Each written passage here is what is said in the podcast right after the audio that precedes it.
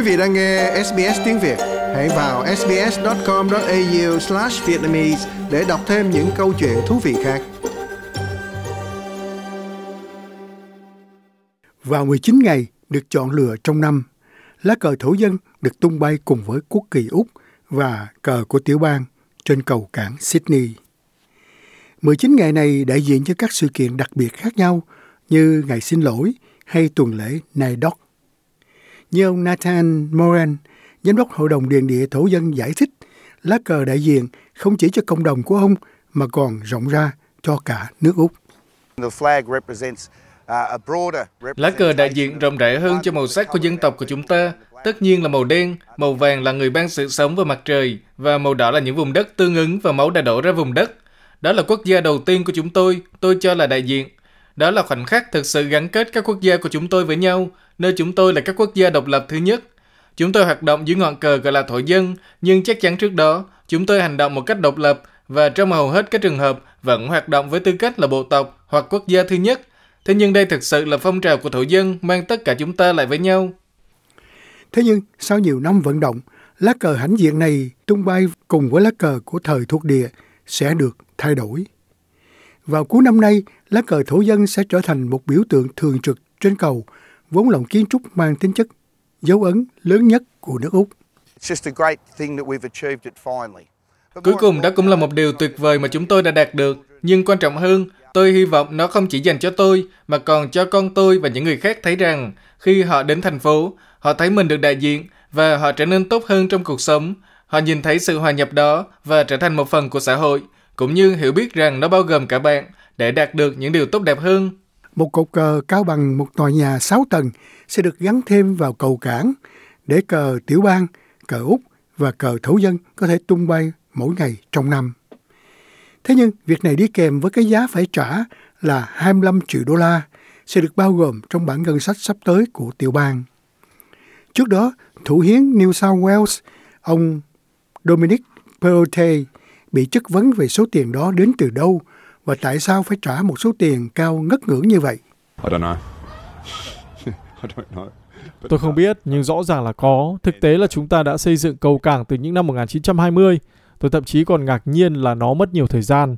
Tôi làm thông báo một thời gian trước và bản tóm tắt đầu tiên đến với tôi cho biết sẽ mất 2 năm để thực hiện. Tôi sẽ tự mình đến Bunnings, sau đó tự mình leo lên đó để đặt cột lên. Rõ ràng nó mất thời gian để xây dựng và cái giá phải trả. Tôi nghĩ đó là một quyết định quan trọng mà chúng tôi đã thực hiện. Nó mang lại sự thống nhất cho đất nước của chúng ta và đó là một cái giá nhỏ để trả cho sự thống nhất đó. Được biết, một kiến nghị yêu cầu cờ thấu dân được treo 365 ngày trong năm, bắt đầu từ 5 năm trước và thu thập được hơn 170.000 chữ ký. Trong thời gian đó, kiến nghị cũng được đưa lên bàn nghị sự của Quốc hội, thế nhưng không đạt được sự ủng hộ đáng kể, với thủ hiến thời bây giờ là bà Claudia Berejiklian chống lại lời kêu gọi nói trên trong suốt thời gian bà còn làm thủ hiến. Cuộc vận động cho lá cờ thổ dân là một biểu tượng thường trực trên cầu cảng đã nhận được thêm sức mạnh sau ngày Quốc khánh Úc năm nay.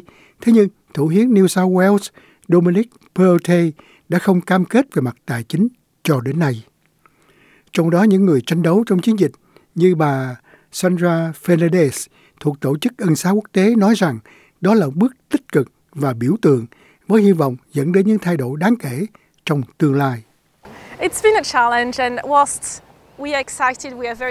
Đây là một thử thách, trong khi chúng tôi rất vui mừng. Tin tức hôm nay cho thấy việc này đã có trong ngân sách, thật là tuyệt vời. Nhưng mà tôi sẽ không phấn khích quá nổi và ăn mừng, cho đến khi nó thực sự ở đó, và chúng ta có thể nhìn thấy lá cờ ở đó ngay bây giờ. Đây là một bước tiến tuyệt vời, và chúng ta chưa bao giờ đến gần hơn. Nhưng mà nó vẫn chưa đó, và chúng ta sẽ không từ bỏ cuộc chiến cho đến khi đạt được điều này, ngay cả khi chúng ta phải tự mình đặt lá cờ ở đây. Bạn biết nó là một lá cờ, một cục cờ, nhưng nó còn có ý nghĩa hơn thế nào đối với cộng đồng thổ dân và với mọi người. Đó là một dấu hiệu công nhận và nó sẽ tạo ra sự khác biệt lớn cho mọi người để trở thành địa danh mang tính biểu tượng nhất của Sydney trên cầu cảng. Vì vậy tôi chưa bao giờ thấy gần hơn.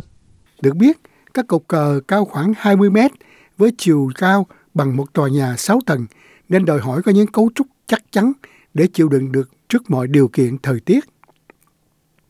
Bộ Vận tải và chuyên chở cũng như thổ dân sự vụ cho biết sẽ tham gia với các tổ chức thổ dân về dự án nói trên.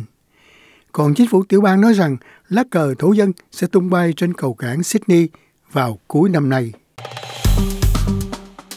Like, share, comment. Hãy đồng hành cùng SBS tiếng Việt trên Facebook.